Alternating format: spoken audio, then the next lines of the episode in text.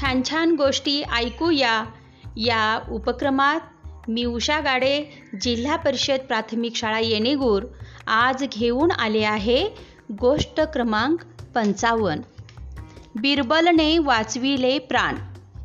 अकबर हा एक खूप प्रेमळ राजा होता पण त्याला रागसुद्धा पटकन येत असे. एक दिवस अकबर त्याच्या दरबारातील एका सेवकावर खूप भडकला. अकबर त्या सेवकावर इतका चिडला होता की त्याने सिपायांना हुकूमच दिला की उद्या त्या सेवकाचे डोके कापून माझ्याकडे आणा.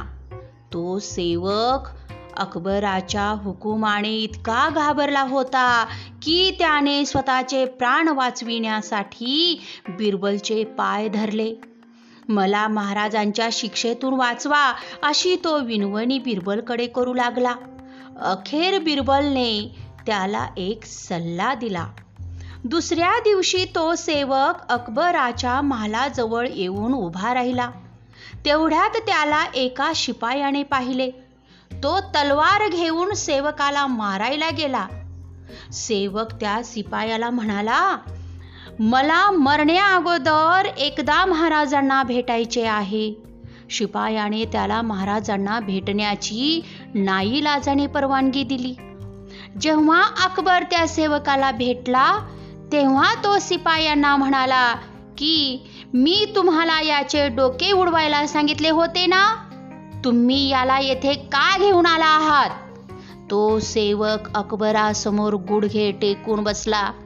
राजाचे पाय धरले आणि म्हणाला महाराज तुम्हाला माझे डोके हवे आहे ना?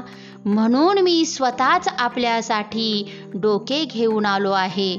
माझा या शिपायावर विश्वास नाही.